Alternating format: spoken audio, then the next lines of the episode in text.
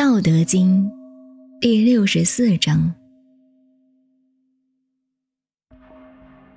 其安易持，其未兆易谋，其脆易判，其微易散。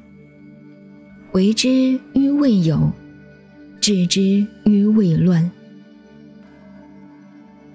合抱之木，生于毫末；九层之台，起于垒土；千里之行，始于足下。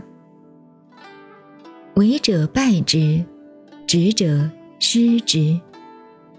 是以圣人无为，故无败。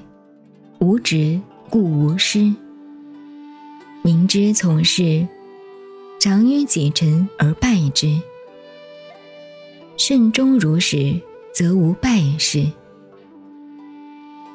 是以圣人欲不欲，不贵难得之货；学不学，负众人之所过；以辅万物之自然，而不敢为。